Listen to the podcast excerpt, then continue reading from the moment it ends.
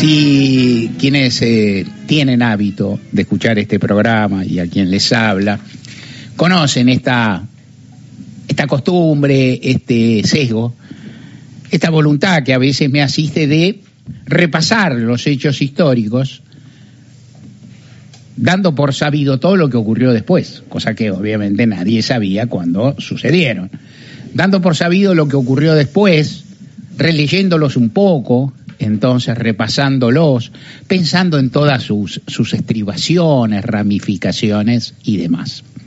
Toca hoy el aniversario del levantamiento que tuvo como, como figura principal al general Valle, levantamiento en el año 1956 contra la dictadura llamada Revolución Libertadora, que fue ferozmente, feroz y sanguinariamente reprimido, a pesar de que no tuvo, a pesar el a pesar inclusive es una expresión impropia, te, te, la pongo entre paréntesis, no había tenido un gran despliegue bélico, no pudo hacerlo, eh, hubo menos eh, divisiones militares que las que esperaban los que organizaron el golpe y a las personas civiles que fueron asesinadas, que fue una cantidad apreciable.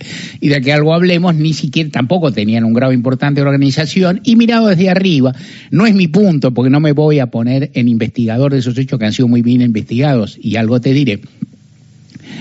Eh, tampoco parecían tener un grado de organización o de potencia o de belicismo muy alto, y por otra parte, a partir de los relatos que han surgido y de los que ahora, los que ahora nos detendremos unos segundos, da toda la impresión de que están ferozmente infiltrados, cosa que hemos aprendido, digamos, estos son el tipo de cosas que también uno aprende con los años. En un régimen de dictadura, con mucha delación, un régimen con persecución de los peronistas y demás, es altamente posible que si dos o tres se juntaran en un barrio, empezaran a hablar, a conversar y demás, hubiera alguien que soplara no sé quién, etcétera, etcétera. En todo caso, el levantamiento, lo que se puede decir del levantamiento de Valle, lo diré en contadas palabras, y se puede decir mucho más, y lo que trataré tal vez en esta columna, y eso también hay una, hay una cita de Borges muy piadosa en ese sentido. Eso es lo que tal vez perdone o justifique la existencia de esta columna. Menciona hay una cantidad de libros formidables, de textos formidables que se han escrito al respecto y que si vos lo miraras, los anotaras, registraras alguno, le pegaras una ley digo, esta, este editorial estaría justificado y aparte voy a decir algo más. Entonces el levantamiento se produjo. ¿Qué reclamaban?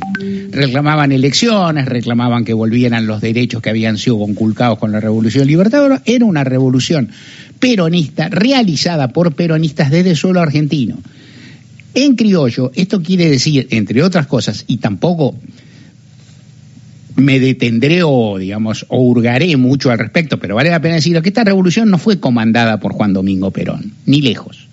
O sea, esta revolución fue producida por el movimiento peronista y en algún sentido fue tal vez uno de los primeros gestos de rebeldía potente y con un grado de autodeterminación muy importante que tuvo el peronismo.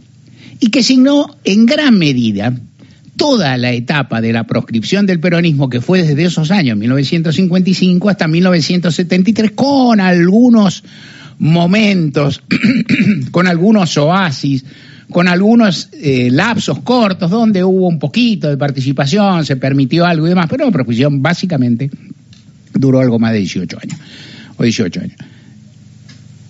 El movimiento vino de acá, el general Juan José Valle, y vale la pena leer la carta, las cartas famosas de Valle que están en tantos textos, inclusive en los que te mencionaré ya, las cartas que le escribió Valle a Pedro Eugenio Gamburo, a quien conocía bien, presidente, presidente o usurpador del cargo de presidente de la República, dictador, que había sido su compañero de armas, Valle era general, era un hombre de buena reputación entre sus pares, y le escribió una carta formidable en la cual decía, entre otras cosas, una frase que, como muchas de las cosas que estoy diciendo, se resignifica con el tiempo. Dice, entre su destino y el mío, elijo el mío. Él no sabía cuál era el destino que iba a terminar teniendo Pedro Eugenio, nadie sabía. Ni Pedro Eugenio Gamburo ni los que, los que lo ejecutaron luego. Nadie sabía. Pero ese fue el destino que tuvo, curiosamente, entre otras cosas. cuando Valle hablaba no le decía eso, le decía usted es un dictador, usted está al servicio esto, usted gana hoy, pero yo prefiero lo mío, que es mi honor, mi dignidad. Y Valle planteaba en su texto, interesante, no menor, bien escrito, una hipótesis de una Argentina de raigambre popular, con derechos, con un vago, una estructura importante de, de empresas públicas o de poder público, con derechos de los trabajadores, la Argentina que se había insinuado en lo que podríamos llamar el primer peronismo. La reacción fue tremenda, la represión fue feroz y todos sabemos que se desarrolló en la persona de Valle, que también sabemos fue fusilado en lo que era la, la prisión, la, la prisión que, en la que ahora está el Parque Las Heras, ¿no? La, y fue, fue fusilado a pesar de los pedidos que se le hicieron, los pedidos de clemencia que se le hicieron a Aramburu y que no escuchó. Y también fueron fusilados, sorprendidos, atacados un conjunto de personas, civiles en su mayoría, había alguno que no, eh, que, que habían, se habían juntado a escuchar una pelea de Eduardo Laus en algún lugar de lo que ahora llamamos el conurbano bonaerense, se lo llevaron, lo llevaron a la comisaría y a muchos de ellos les hicieron una ley fuga espantosa en los basurales de José León Suárez. El gran texto, cuando uno empieza a hablar de esto, vos lo sabés, todos lo sabemos y está bien y no se debe eludir, pero hablaré más que de esto. El gran texto que, trata este tema es claro, la Operación Masacre de Rodolfo Walsh un libro descomunal, uno de los mayores libros de la literatura argentina, una investigación tremenda en la cual Walsh, se encontró con la sorpresa que había descubierto algo formidable y que nadie se la quería publicar. Un trabajo que con el tiempo también se supo que hizo Walsh con Enriqueta Muñiz, la mujer que trabajó con él, una pibita, hija de dos españoles, que muy sencillita, que hizo un montón de cosas que le ayudó mucho y que figura en un agradecimiento de Walsh, que si uno se pone difícil, es corto. Porque Walsh dice, cuando dije fui, estuvimos, averigüé, tendría que decir fui, estuve, averigüé, tendría que decir fui, estuvimos, averiguamos, pues fue Enriqueta. Pero Enriqueta no figura en ningún crédito, ni quiso figurar. Y un libro que tiene los cuadernos de ella fue publicado después de fallecida ella y vale la pena leerlo pegadito al texto de Walsh para ir entendiendo, pescando algunas cosas.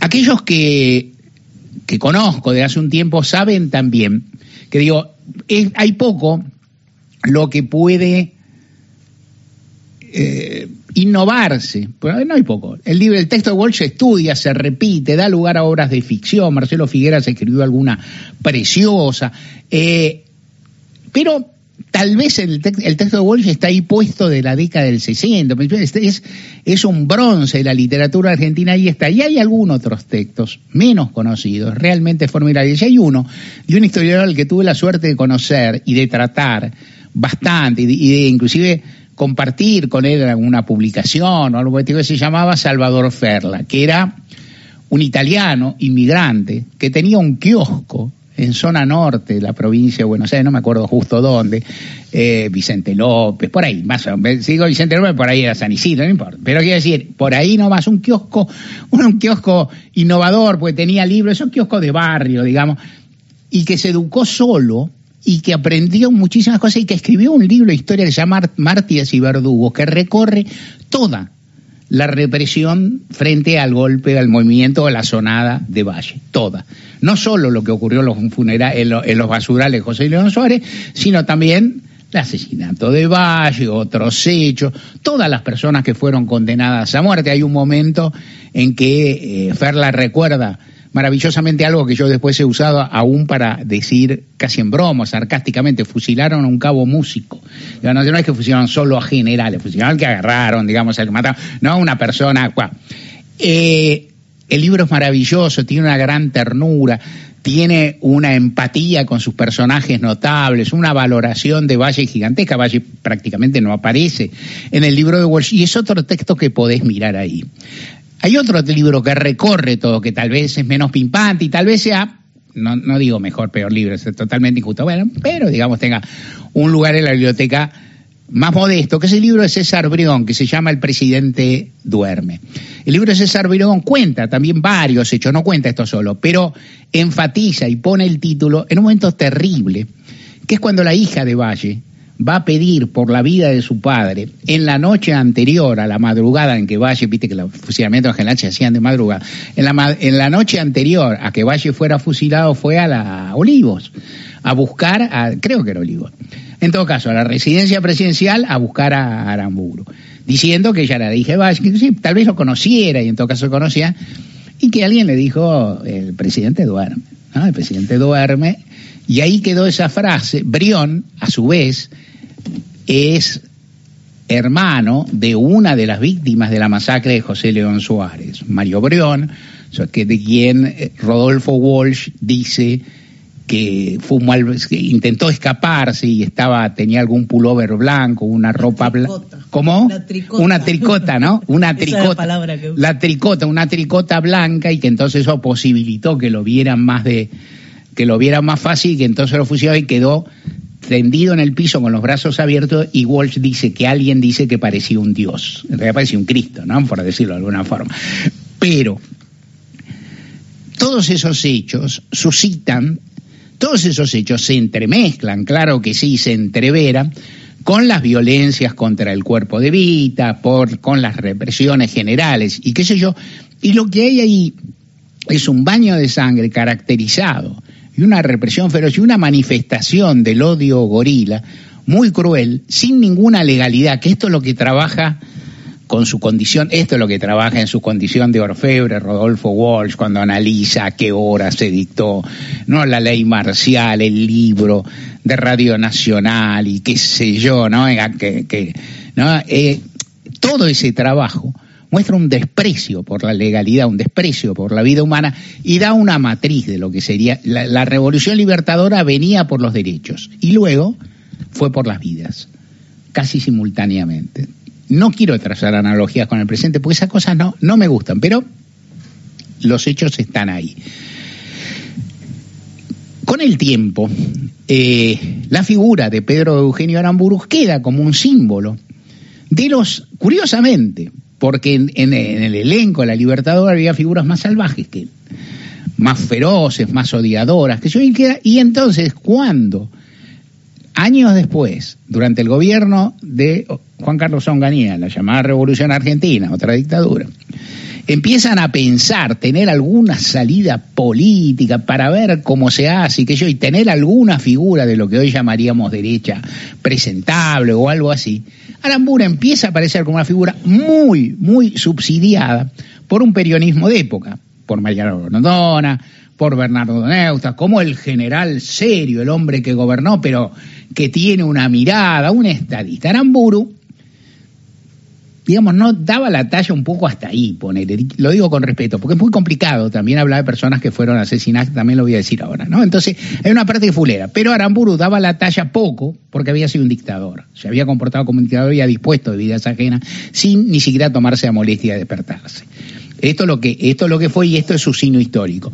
Desde el punto de su presentabilidad, esto comparado con Onganía, una piedra era elocuente, ¿viste? Ponganía tenía una enorme capacidad para expresarse, ¿viste? Era más bien propenso a las oraciones unimembre, y Aramburu podía elaborar más o menos un discurso, inclusive manejaba con cierta soltura el castellano, se podía en un rol de estadista, y bueno, en esta grandona decían que era de gol, Mariano Montemayor también, y bueno, en fin, había quien tenía ganas de creerlo.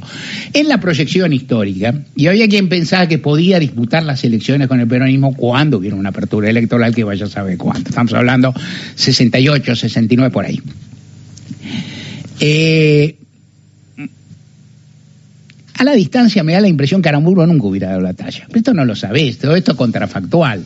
¿Por qué? Porque el cuando, cuando el peronismo volvió, volvió con una capacidad de arrastre tan grande. Ah, que solo lo podía combatir el radicalismo, medio viazo, digamos, por una cuestión.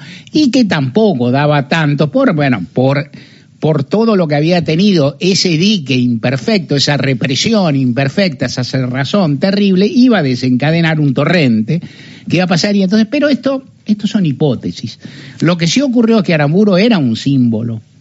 Y que como tal, ese símbolo, ahí en, el, en lo que fue prácticamente el hecho fundacional de la organización Montoneros, Aramburu es secuestrado, es juzgado y es fusilado en un hecho fundacional que es tremendo y que bueno, hoy técnicamente eh, uno entra en una cantidad de bailes y que, quiere entrar apenas, pero técnicamente es una ejecución, técnicamente es un asesinato.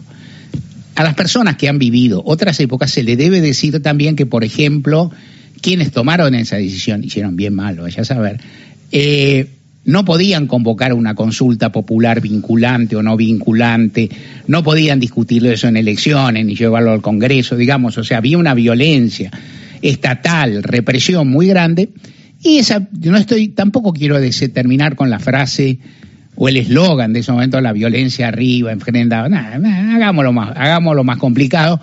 De cualquier modo se produjo eso, y fue un hecho que, digamos, catalizó enormes adhesiones a la organización Montonero, que sin duda también generó una dinámica que tuvo que ver con las reacciones de las dictaduras militares y que con el tiempo aparecen otros detalles de otro libro que te quiero recomendar que he leído hace muy poco y que te abre otro caso, porque la figura de Juan, la figura, perdón, de Fernando Abal Medina, que fue quien disparó contra Aramburu, un joven de formación católica y demás. La figura era fusil en la Argentina. Si le cantaban a Juan Manuel, a Valmedina, padre, le cantaban a Valmedina, la sangre de tu hermano es fusil en la Argentina. Y lo que cuenta Valmedina, padre, en su libro, es la profunda preocupación, el dolor, la mortificación que tenía como católico Fernando Valmedina después de haber cometido ese crimen. Que lo hizo, que estaba convencido, que lo decidió y que tenía en la conciencia. Y esto te trae un, a un lío, a un nudo de cuestiones que me parece interesante plantear acá, en toda su complejidad, que todo esto es muy difícil. ¿Cómo se habla de determinadas figuras que han sucumbido a la violencia? Es difícil. Porque dice, yo hago una cosa, una semblanza, ahora bueno, lo mataron al tipo, bueno, ¿qué voy a hacer? ¿No? O sea, pero a la vez uno piensa eso, no es lo mismo que otras cuestiones. Dos, la marca cruenta de los asesinatos de Valle, la persecución, la matriz sanguinaria de la derecha argentina, de sus sectores empresarios, de, sus, del gran, de los grandes poderes, estuvo desde el inicio y es una marca en la historia argentina. Las alternativas que se fueron viendo después ayudan a comprenderlo. Algún detalle más, a Perón le tomó un tiempo largo validar el levantamiento de Valle mucho tiempo. Pero no estuvo de acuerdo con el levantamiento de Valle, yo lo trabajaba bien, trabajar es una palabra impropia para él, Horacio González, pero no decía nada, mucho no le gustaba, un general que se hacía, no, si uno lo puede pensar ahora a la distancia, un general que resolvía por su lado y se hacía un guapo, mirá si ganaba, ¿no? Es decir, ¿cómo era? No le convencía y ese Perón, aparte mirando un cachito para atrás, y ahora se entiende, no era todavía el Perón que hacía suyo el pensamiento revisionista que tanto nos marcó a los que fuimos peronistas después.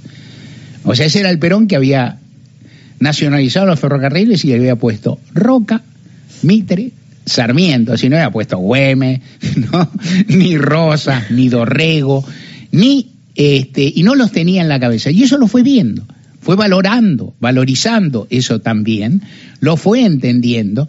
Y eso fue una relación, la relación entre Perón y el movimiento peronista. Lo que se hizo acá desde el peronismo no es que nazca exactamente ese día 9 de julio del 56, porque nace al, minuto de, digamos, del derrocamiento de Perón, pero en ese momento tiene una marca, que los peronistas acá hacen muchas cosas a las que Perón viene a enterarse y luego digiere, absorbe, aprende, capitaliza en un proceso que es largo, largo, que fue demasiado largo, en el que primó mucho la intolerancia al establishment argentino y su vocación por derramar sangre compatriota.